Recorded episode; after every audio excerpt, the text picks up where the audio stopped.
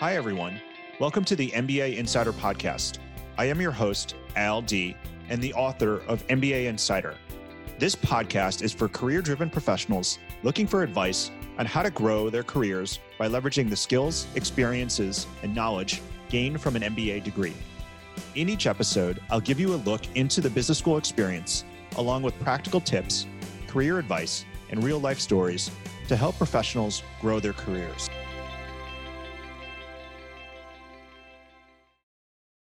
Welcome to the MBA Insider Podcast. My name is Al Dea. I'm the host of the MBA Insider Podcast and the founder of MBAschooled.com. Uh, today I'm excited because this is episode 150, 150 episodes of MBA Insider. Wow, uh, it's been quite a journey way back to when we started this in March of 2020. And I'm just so grateful that all of you who are tuning in, who have listened, been listening in on the journey uh, to creating 150 episodes of the MBA Insider podcast.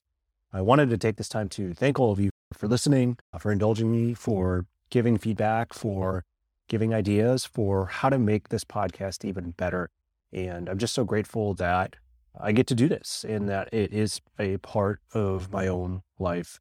And thank you for all of those of you who are listening and who continue to listen to uh, the show. What I wanted to do today was to take this to reflect a little bit, both in terms of sharing more just how I got started on this journey, as well as what I've learned from really making the MBA Insider podcast, both about the MBA degree and the MBA experience from interviewing hundreds of MBA students, alum, people that work in the MBA ecosystem, as well as what I've learned just from producing the, the podcast and doing 150 episodes of this. I'd also love to be able to talk about what I think is going to be ahead in terms of what you can expect from the MBA Insider podcast. And finally, last but not least, I'd love to hear from you. I'd love to hear from you about what you'd like to see on the MBA Insider podcast. And so I'll give you a nice little call to action uh, at the end. But just to get started here, I want to talk a little about just a story that I don't know if I've actually shared on this podcast before. And I want to share a story of how I actually ended up in business school to begin with. As some of you may have heard from just other episodes, you will know that I've shared in the past that getting an MBA for me was not a matter of if, it was more a matter of when. And part of that was because both my parents got MBA degrees and education was something that was just always prioritized in my household. And even coming out of college, part of the reason why I took the very first job that I did was because I knew I would have the opportunity to eventually go get my MBA degree, uh, given where I was working. And even with knowing that I was going to get an MBA, I almost didn't actually end up going, at least the first time around. Uh, what eventually happened was I like many of you, listening was waitlisted. But unlike many of you, I was actually waitlisted at every single school that I applied to. This was definitely pretty challenging. I had put a lot of effort into going through the MBA application process, doing interviews, doing my essays, all the things that all of you have also had to do for those of you who have been through this. And to get that, not even rejection, but that purgatory, if you will, for five different schools was pretty humbling and pretty demoralizing in many respects.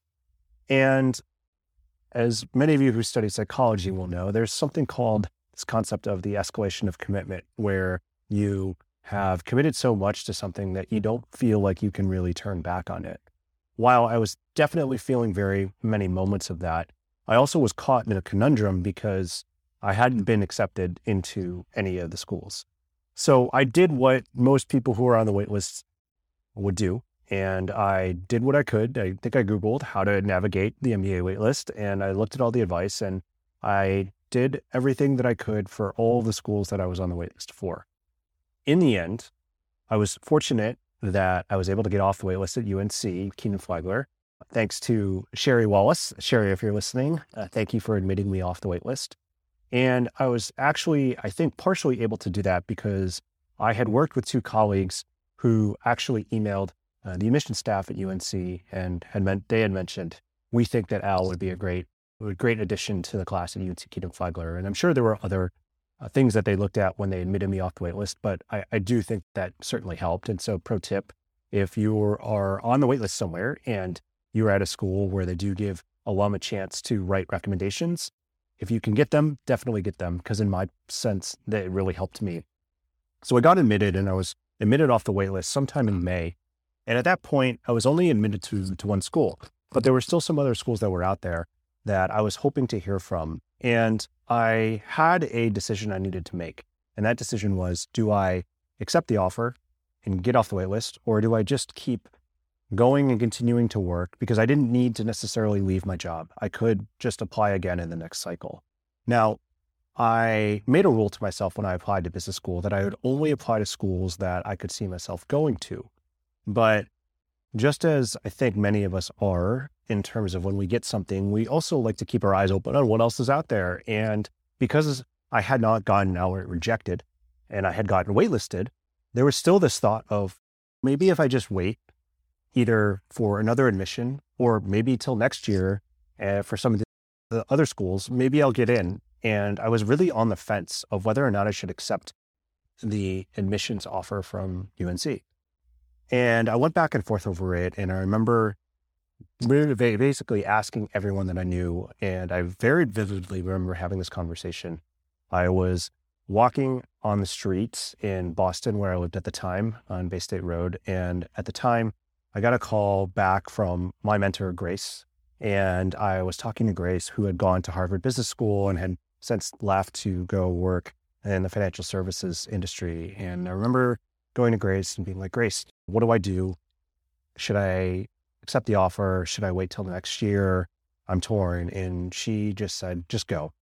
We want to do this. You already said that this was already in the cards for you. You're already admitted to a school that wants you to be there. Just accept it and just go. It will be a great experience. And between that and some of my other encouragement from some other mentors, uh, I decided to go. And it was a tough decision, but ultimately, looking back, it was a, a good one. And I am very grateful for Grace's encouragement as well as for other people around me who saw how much effort I had put in and who really prodded me to, to just go for it. It was very humbling, though, to be uh, waitlisted at so many schools. And I definitely think I entered business school with a chip on my shoulder, feeling like I needed to prove things. And while I think that is something that many of us may feel at various points in business, that experience in the admissions process certainly shaped that.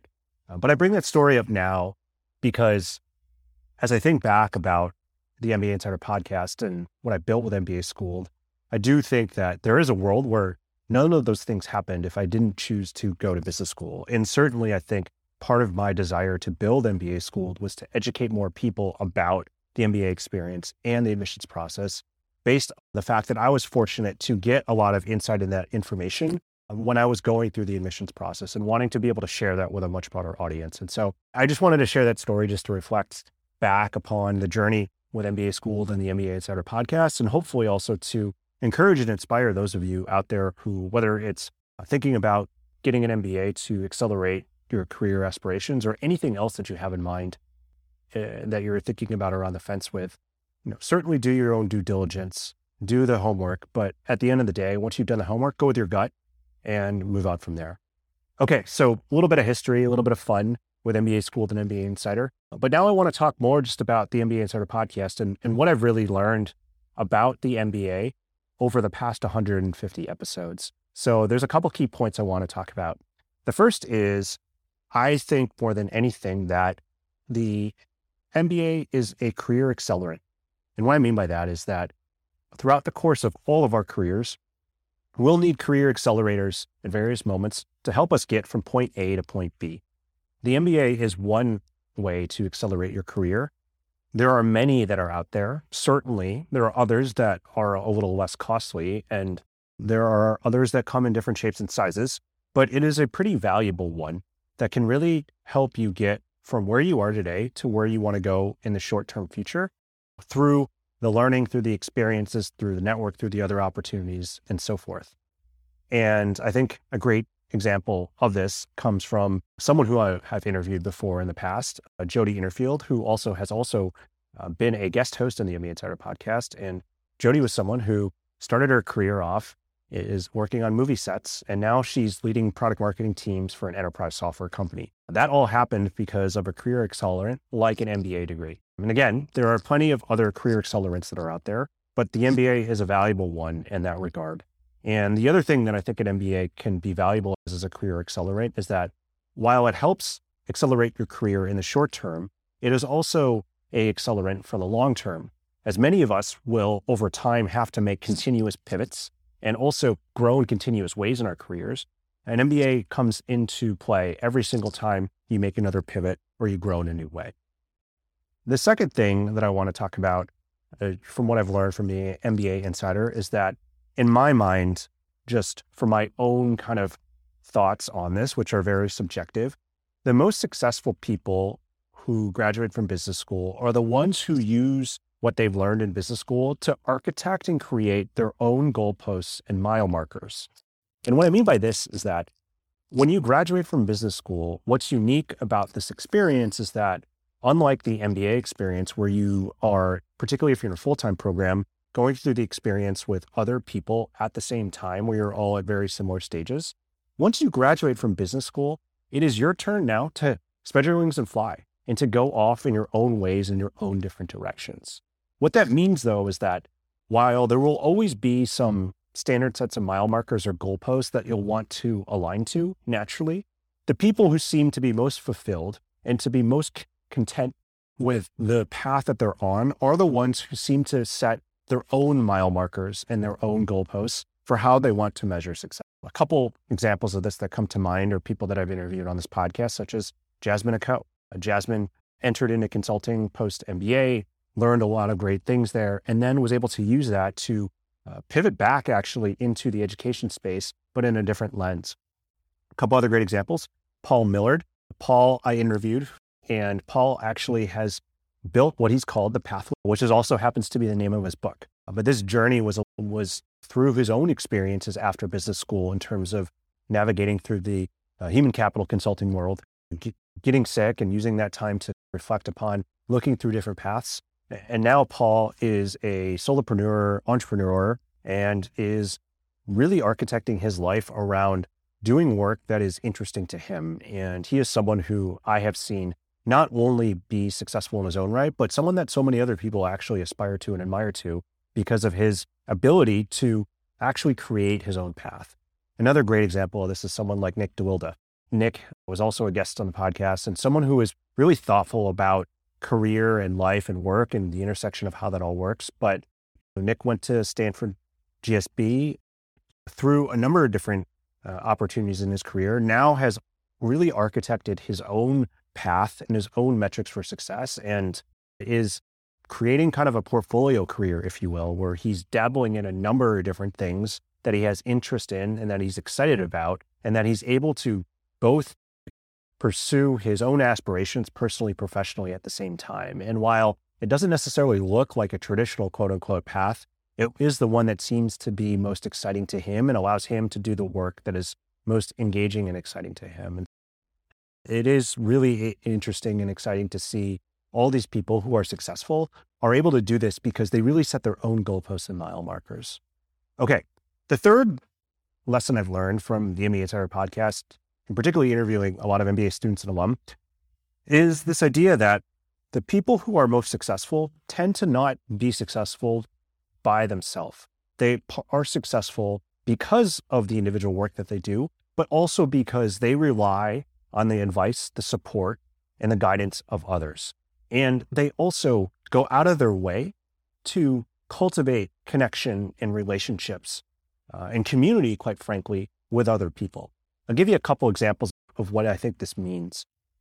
In the workplace, the people who get work things done, who succeed in getting projects across the finish line, while probably have to work really hard to do it, really do have to rely on the success and help of other people in the process. And this is particularly true when you work at a large organization. And similarly, I think if you look at the people who achieve something great in their career, while their individual work ethic is really important, what's also probably true is that they got help and support along the way. And part of that is because they're just naturally thinking about how do I find ways to involve other people, either through getting their feedback through collaborating with them, uh, through connecting with them? Or how do I bring groups of people together so that we can all win together and grow together and learn together? A couple examples of this that come to mind are people like Diego Granados, Felix Watson, and Shivi Shi, all of whom were on the podcast at various points. Diego and Felix and Shivi are all very passionate about product management and have all found different ways to break into product management. And now what they do is they find ways to give back and they find ways to bring people together to A, share what they've learned, but B, to inspire and to empower others to break into product management for some of who have an MBA degrees and others who don't. But what's true about all of them in terms of what they've been able to do is that they have been able to both rely on others in their network and cultivate relationships through them and build community, community with them uh, to advance in different ways, as well as they also are building their own communities to be able to empower and guide other people as well. And I think if you, as a thought experiment to this, go find the someone who you think is successful and ask them about how they've been able to be successful. And I'm sure they'll tell you about the hard work they've done, but I also think they'll probably tell you about the advice they got, the opportunities that other people gave them, or the relationships that they had.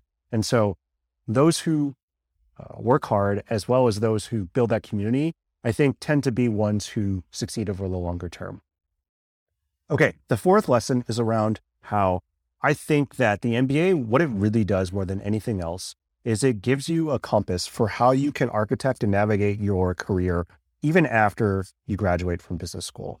Uh, for 99.5% of the people who graduate business school, the first job and the first career, or first job and de- definitely the first job, and perhaps the first career you have out of business school will not be your last. So, it, in, in addition to that, the goals that you have for yourself, you know, after business school will certainly evolve over the years.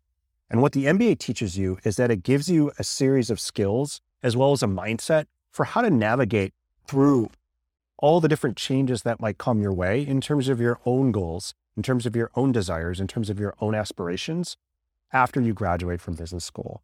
I like to call this a career operating system or a mindset and a set of actions and practices that you can use to continuously evolve and grow uh, over time and so that you can set and achieve your own career goals.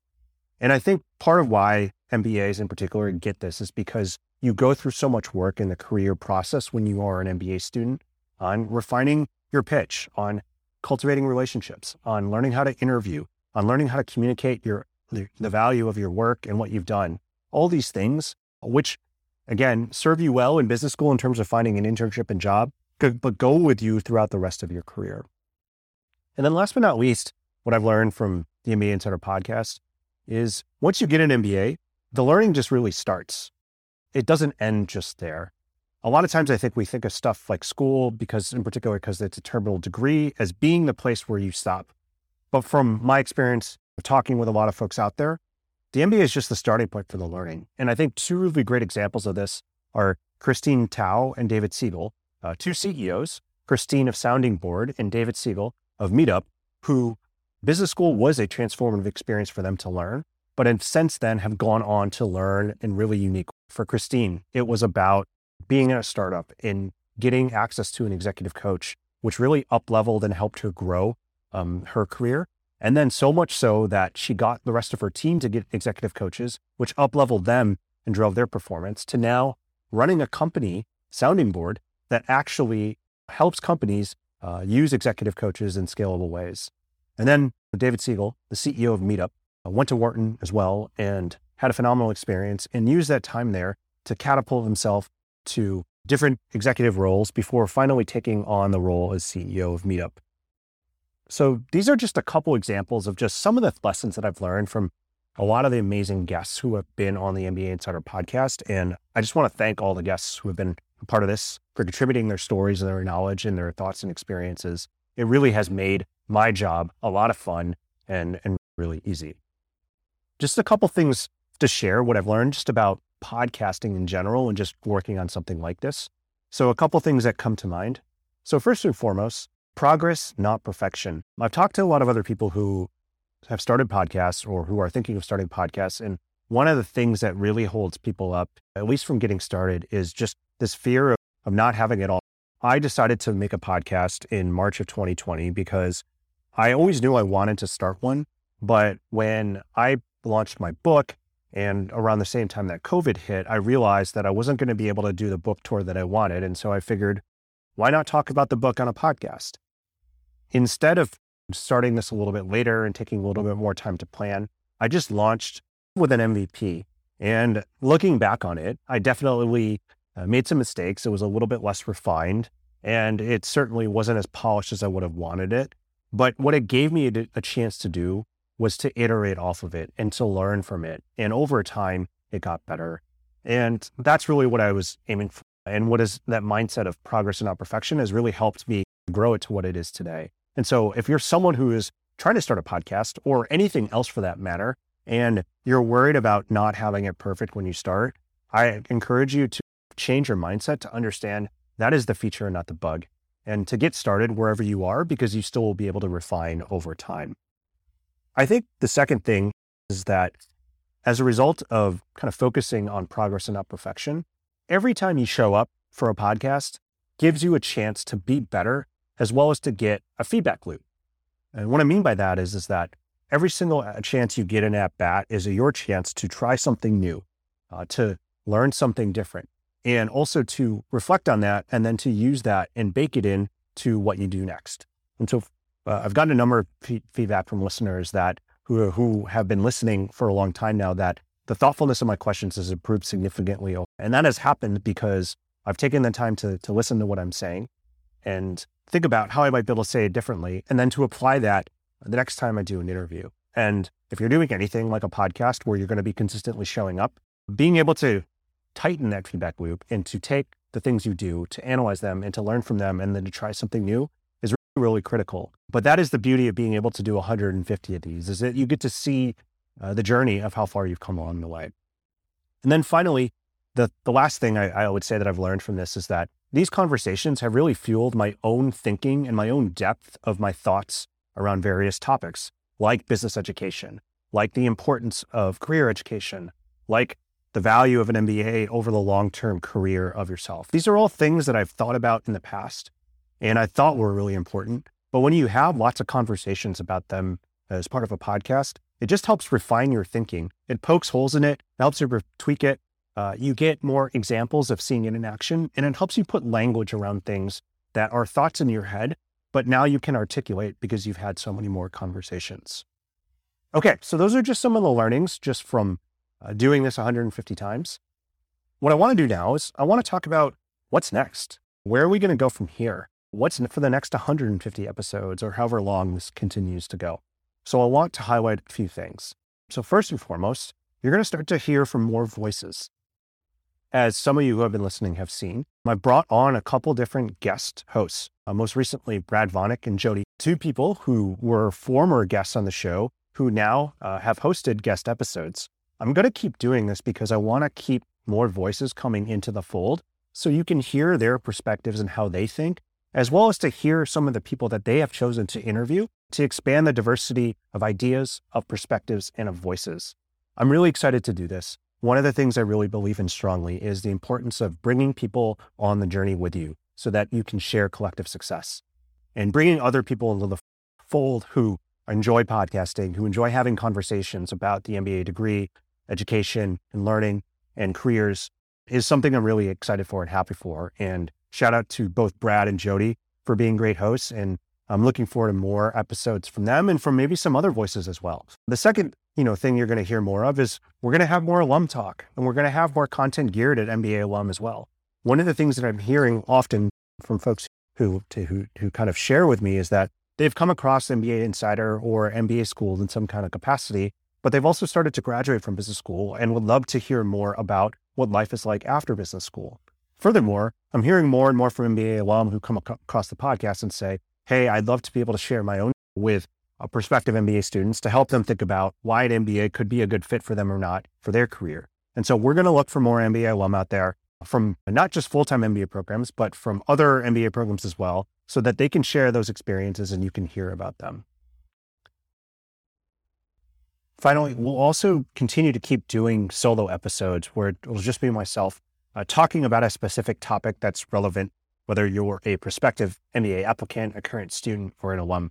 Uh, we'll try to put these in on a monthly basis just so you can get some short episodes on some really specific content uh, that is relevant to you. Okay. What now that we're wrapping up, I would love to hear some things from all of you, and I'm going to leave my email address as well as where you can reach me on LinkedIn because I'd love to hear from you about some additional pieces of feedback. I would love to know from you what you'd like to hear on the podcast. What are the topics that you'd like to hear us talk about? Who are the types of people that you'd want us to bring on the podcast so that you can hear from them? And I think this is really important because you all are the reason why we show up uh, and do this every week. And I would love to know what you'd love to hear about and listen to. So check the show notes uh, for where you can contact me either on LinkedIn or by email and tell us what you think. Would you like to hear more from MBA students? Would you like to hear from more from MBA alum? Would you like to hear from leaders of organizations? Would you like to hear from other folks in kind of the MBA ecosystem, if you will?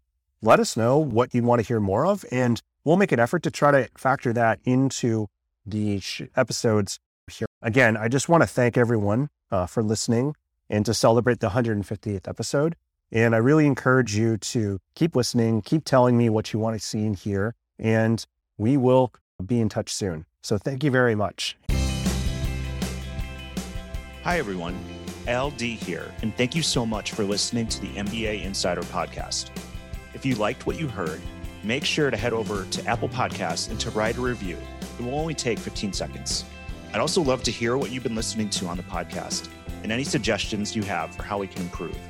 Find me on LinkedIn or head over to mbaschooled.com backslash podcast.